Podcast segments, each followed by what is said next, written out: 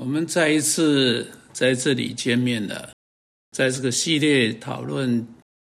基督徒姐妹如何赢得她的丈夫归向耶稣基督，不是经由她向丈夫唠叨讲福音，不是向丈夫继续说教，或者想办法把丈夫拉到教会去，或者是让丈夫听广播，或者把各样的福音单张、福音小册、书籍摆在家中，叫丈夫非看到不可。而是经由妻子的行为，经由展现福音大能在妻子自己生命中，特别是她跟她丈夫有关的生命中的行为，来赢得她的丈夫归向基督。有位姐妹可能会这样问了：为什么我需要去做这些事情呢？而我的丈夫却一件事情都不用做，他就到处躺着，喝着啤酒，看电视，出去跟朋友聊天，打保龄球，钓鱼，都没有尽他的责任。为什么我要尽我的责任呢？好，我们今天来谈一下这个问题。你要知道，你必须想到你的丈夫是一位未信者。你对一个未得救人要期待什么呢？你能期待比你所描述的更多吗？如果你是的话，你就不明白你的圣经。如果你明白圣经，或者你不相信圣经，或者你没有把圣经应用得很好。圣经讲得很清楚，未得救的人会追逐他们本身的欲望，他们本身的私欲，他们本身的关切，他们本身的兴趣，他们会是自我中心。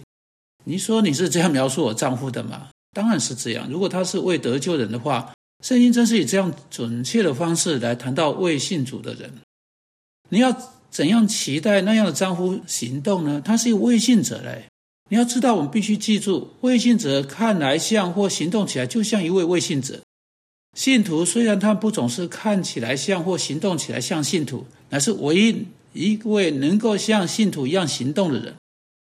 猫不能被期待像狗吠叫，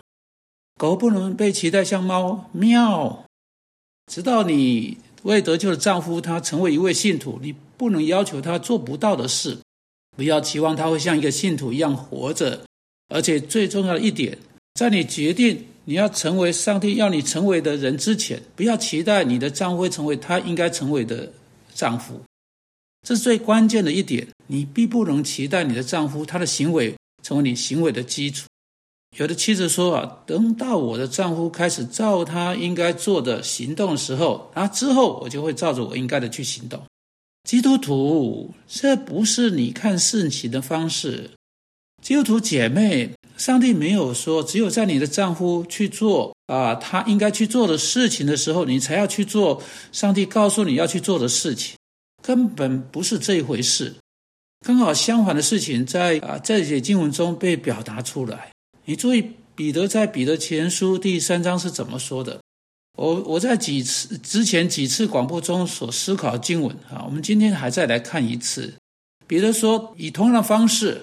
你们做妻子的要顺服自己的丈夫，这样若有不信从道理的丈夫，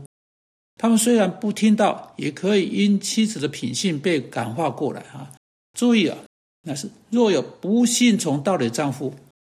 这个道理是指圣经做妻子人要顺从丈夫，接着在妻子生命中那个好的行为把丈夫感化过来。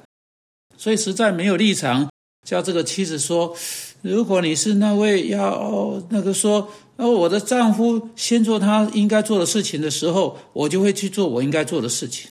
听着，你的丈夫是一个未信者啦，你是绝对不能期待他会这么做的。你不能期待能够照着上帝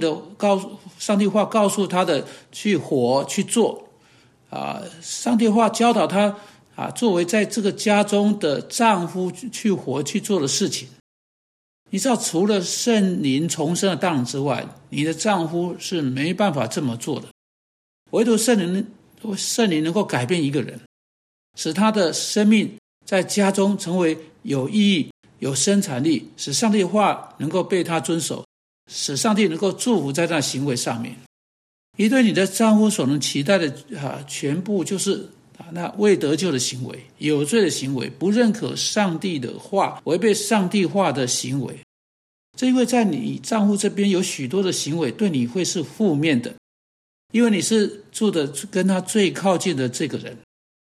即使在他最好的时刻，当他想要做讨你喜悦的事情时，你就发现他无法继续下去，他做不下去。如果你做一个信徒都发现这样事情有多困难，那他更会发现，就算他有时想要去做他愿意为你去做的事情的时候，岂不是更加困难吗？所以在家中，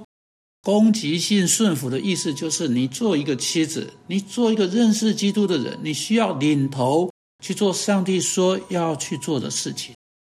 你的丈夫真的就没办法做啊，你也不能期待他去做。你丈夫违背神的话，你没有理由对这个事实惊奇或惊讶。如果他不知道耶稣是他的救主，他以这样的方式来对待你，你没有理由惊奇。你唯一可以惊奇的事情就是，除了耶稣基督做他救主之外，你自己竟然会对他要求更多，对他期待更多。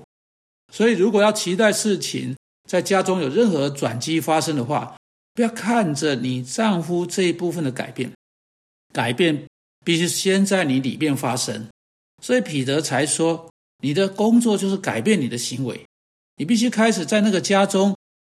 像一个基督徒应该有的去生活。你必须借着你活出的那种生命，借着那种的态度，借着那种动机，借着那种的行动，你在你的家中向你的丈夫表现出攻击性的顺服，直到你这样做之前，不然这个现状会继续下去，而且这个现状会渐渐恶化下去。